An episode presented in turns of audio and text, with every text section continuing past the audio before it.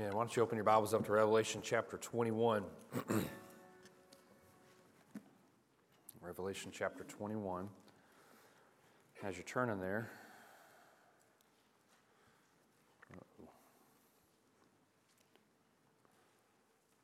so I heard a story the other day. Hold on just a second. Technology is great until it's not great. Ain't that right? I heard a story the other day about a, an elderly couple that uh, lived well into their 90s. They um, were extremely healthy people, partially because uh, the wife was one of those health nuts. She made sure they always ate the right foods, never ate anything unhealthy, always counted their calories, always watched their cholesterol, all that kind of stuff. Um, you know, kept the pantry full of healthy foods, nothing, nothing fatty, nothing uh, that we might would call good. You know what I'm talking about? And uh, they happened to die on the same day. They were well late into their 90s, happened to die on the same day, arrived at heaven at the pearly gates at that, that exact same time. And as, right as they reached the pearly gates, St. Peter took them right in, took them straight to their mansion. It was decked out with a beautiful kitchen, with this giant bathroom suite, a jacuzzi tub, all this kind of stuff. Uh, the man looked at St. Peter and said, How much is this going to cost me? I mean, this looks amazing. What is this going to cost? And Peter said, Well, it's free. This is heaven.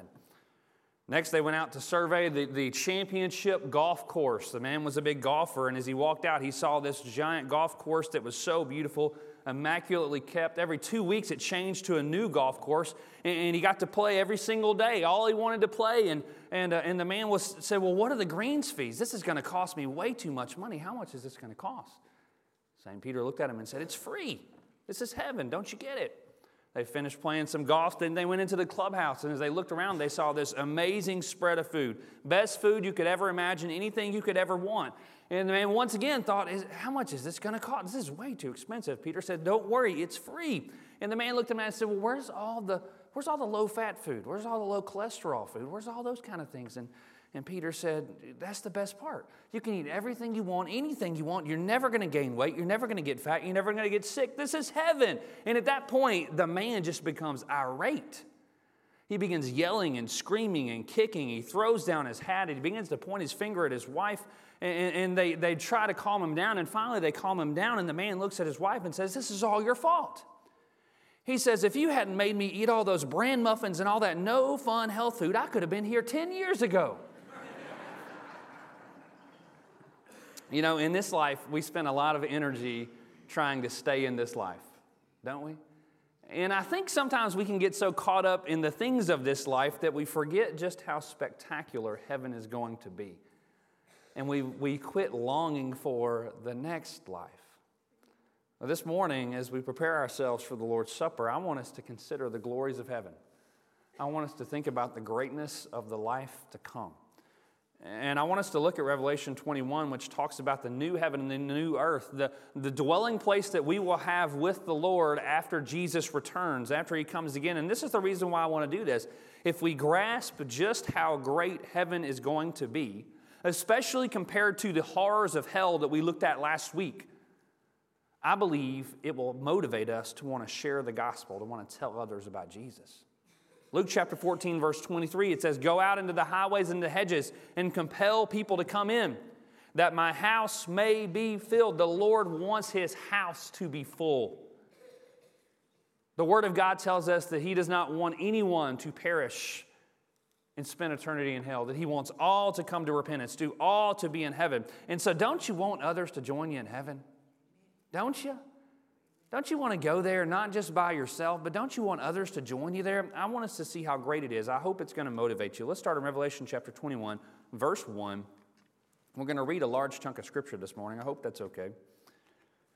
it says, Then I saw a new heaven and a new earth. For the first heaven and the first earth had passed away, and the sea was no more. And I saw the holy city, New Jerusalem, coming down out of heaven from God, prepared as a bride adorned for her husband. And I heard a loud voice from the throne saying, Behold, the dwelling place of God is with man. He will dwell with them, and they will be his people, and God himself will be with them as their God. He will wipe away every tear from their eyes, and death shall be no more. Neither shall there be any mourning, nor crying, nor pain any more, for the former things have passed away. Now skip down to verse 9. It says, Then came one of the seven angels who had seven bowls full of the seven last plagues, and he spoke to me, saying, Come, I will show you the bride, the wife of the Lamb. And he carried me away in the Spirit to a great high mountain and showed me the holy city, Jerusalem, coming down out of heaven from God, having the glories of God, its radiance like a most rare jewel, like jasper, clear as crystal. It had a great high wall with 12 gates and at the gates, 12 angels, and on the gates, the names of the 12 tribes of the sons of Israel were inscribed. On the east, three gates. On the north, three gates. On the south, three gates. On the west, three gates. And the wall of the city had 12 foundations, and on them were the 12 names of the 12 apostles of the Lamb. And the one who spoke with me had a measuring rod of gold to measure the city and its gates and walls. The city lies foursquare, its length the same as its width. And he measured the city with his rod, 12,000 stadia.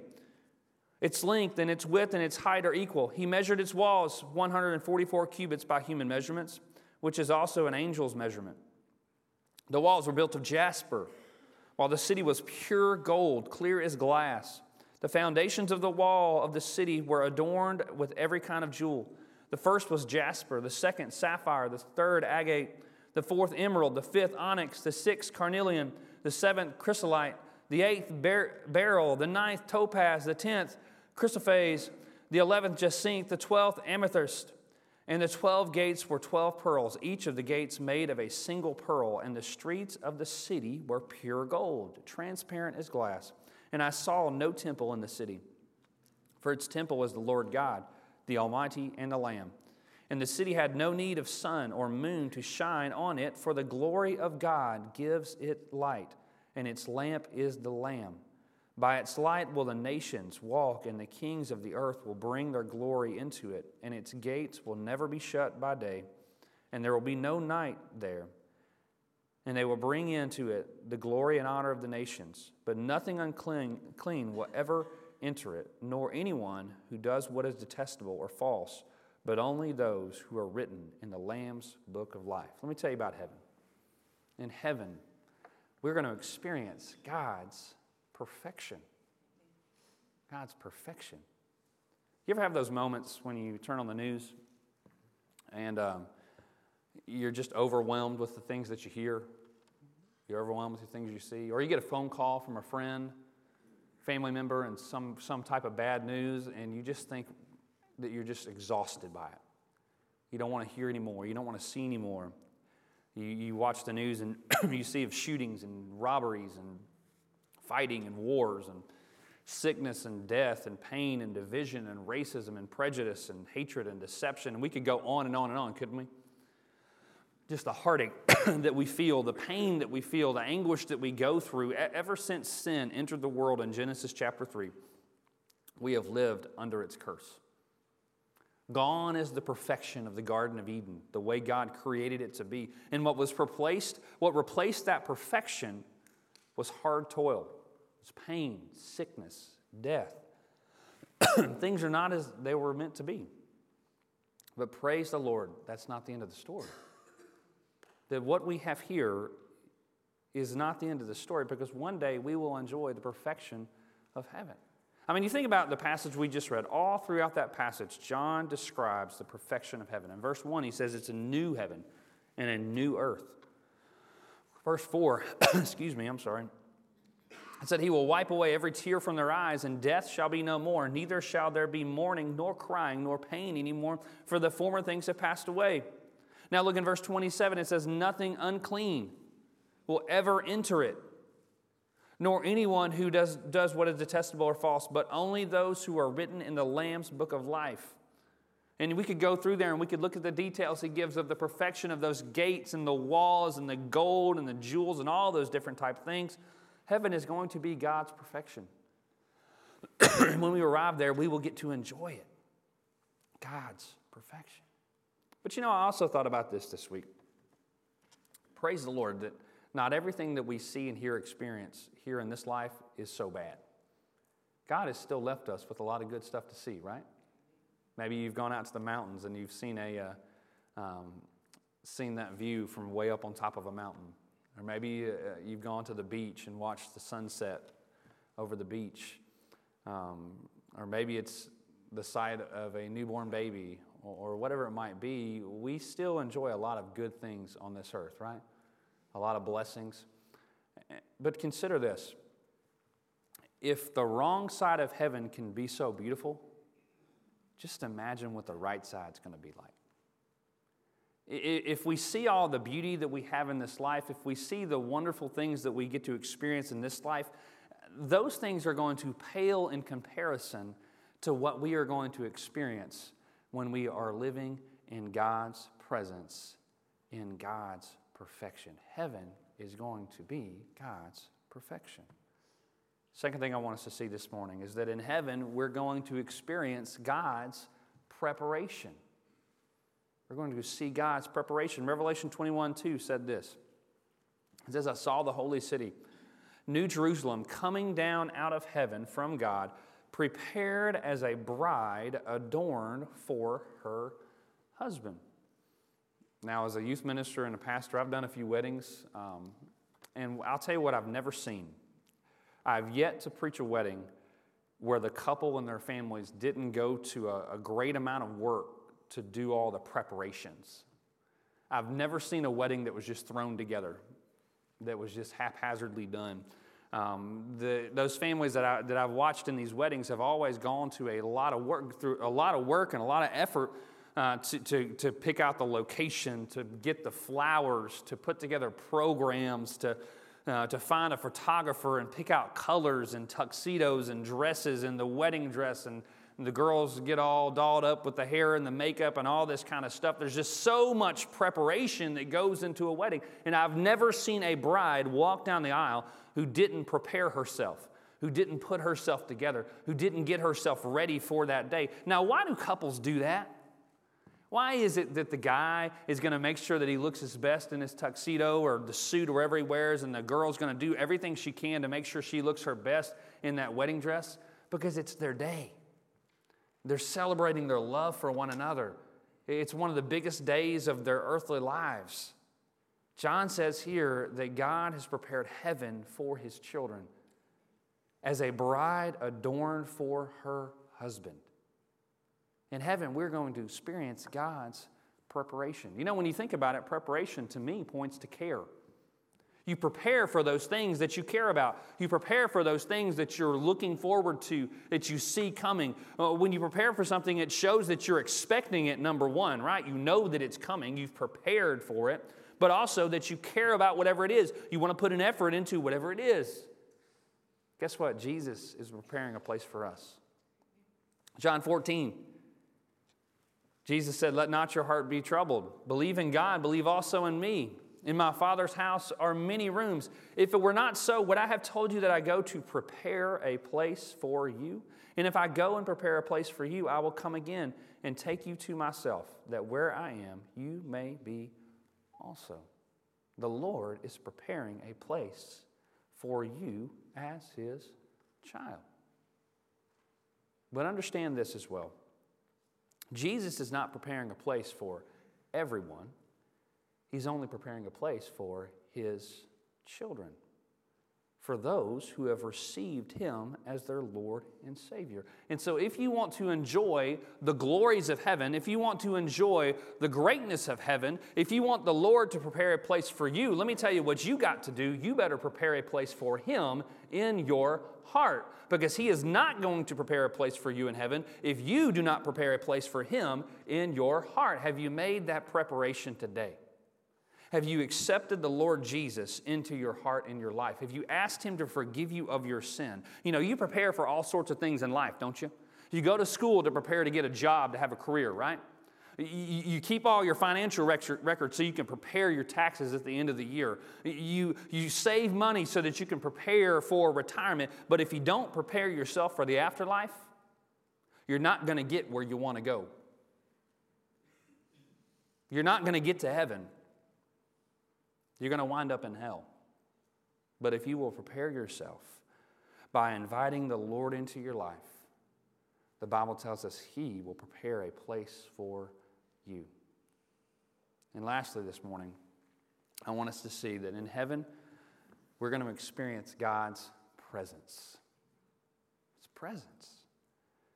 You know, last weekend, um, I took my son Will, along with the RA, Sean and John Proctor, and a bunch of the other boys, and Jay.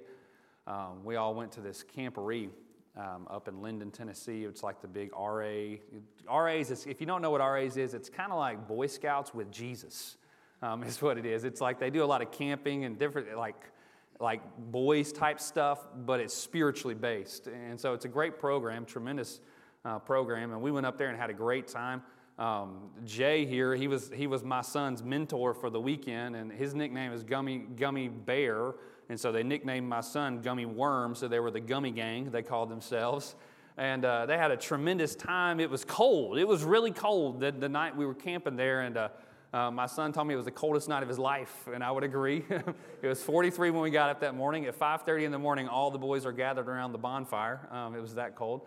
Uh, they were ready to get up, but it was fun. But you know, there's that old saying that says something like this: "There's no place like home." You know what I'm talking about? Um, I, w- I enjoyed that trip, but I was also ready to get home. And, and let me tell you why. You know, what makes home home to you? I mean, is it your bed? Is it the recliner? Is it the pantry? I mean, what really makes home home? I'll tell you what it is for me, and I'm guessing this is probably true for you. It's my family. That's what makes home home. Home is really where the heart is, is it not? It is true that, that that saying is true. In your heart, for most of you, many of you, I'm guessing 99.9% of you, your heart is with your family. And so home is where your family is. Do you want to know what's going to make heaven heaven? It's not all the preparations, it's not the mansions. Those are going to be great. It's not the family reunion with when you get to see those who knew the Lord and have gone on before you. That's going to be great too. It's not the, the absence of death and pain. That's going to be great, but that's not what's going to make it heaven. What's going to make it heaven comes in Revelation 21 3. It says, I heard a loud voice from the throne saying, Behold, the dwelling place of God is with man. He will dwell with them, and they will be his people, and God himself will be with them as their God. That's what is going to make heaven heaven the presence of the Lord Jesus there with us. Our faith will become sight and we will see our Lord face to face. All those other things about heaven are going to be the icing on the cake, but what's going to make heaven heaven is the fact that we are going to see our Lord face to face. Don't you want to go there? Don't you want to experience the glory of heaven? I think the longer you are in this life as a believer, the more you begin to long for heaven. Your loved ones begin to go on before you, and you begin to think, man, I just want to see them again. But then the longer you go through this life and you experience the pain and the heartache of this life, you continually look to the Word of God and you begin to think, I just can't wait till I get there. And don't you want others to be there with you? Don't you want your family to be there? Don't you want your friends to be there? Let me just say this. I mean, let's, let's imagine that, that you had an endless supply of money. I mean, it just truly endless. It never runs out. You could give away, spend everything you wanted to do, and the bank account never runs dry. Um, if, if that were the case, um, would you ever hesitate to give away money to meet someone's needs? I mean, if you never could run out of money, would you ever hesitate to meet others' needs, to help people out, to bless other people? I mean, why would you? You have an endless supply of money. It would be selfish. It would be, it would be wrong to sit back and do nothing with that. Let me tell you, if you're a Christian, you are in possession of the greatest treasure this world has ever known the Lord Jesus. And you can give him away all day long, and you will never run out. It will never go away. It is that one treasure we have that we can share with others, and it only continues to grow in our hearts and our lives. And so when you have the good news, you can't help but share it.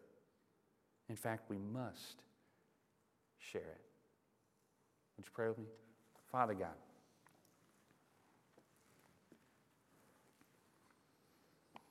you have given us the promise of heaven.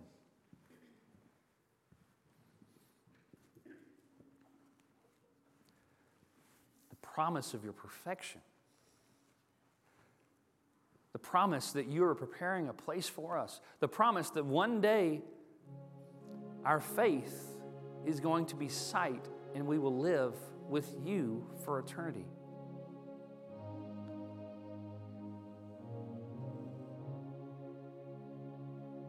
But those are only things that we will experience if we have a relationship with you, if we are born again believers, your children. Father, if there is someone in this room today that does not have Jesus Christ as their Lord and Savior, I pray that today, at this time of invitation, they would feel that pull of the Holy Spirit on their heart, on their life, to step out, to come down this aisle, so that we can pray with them, so that we can take them to the Word of God and help them to see how they can have the assurance of salvation that you promise, how they can have eternal life, how they can have a place prepared for them in heaven and live with you for eternity. And Father, I pray for the church today that as we ponder the greatness of heaven, that that would move us to want to tell others.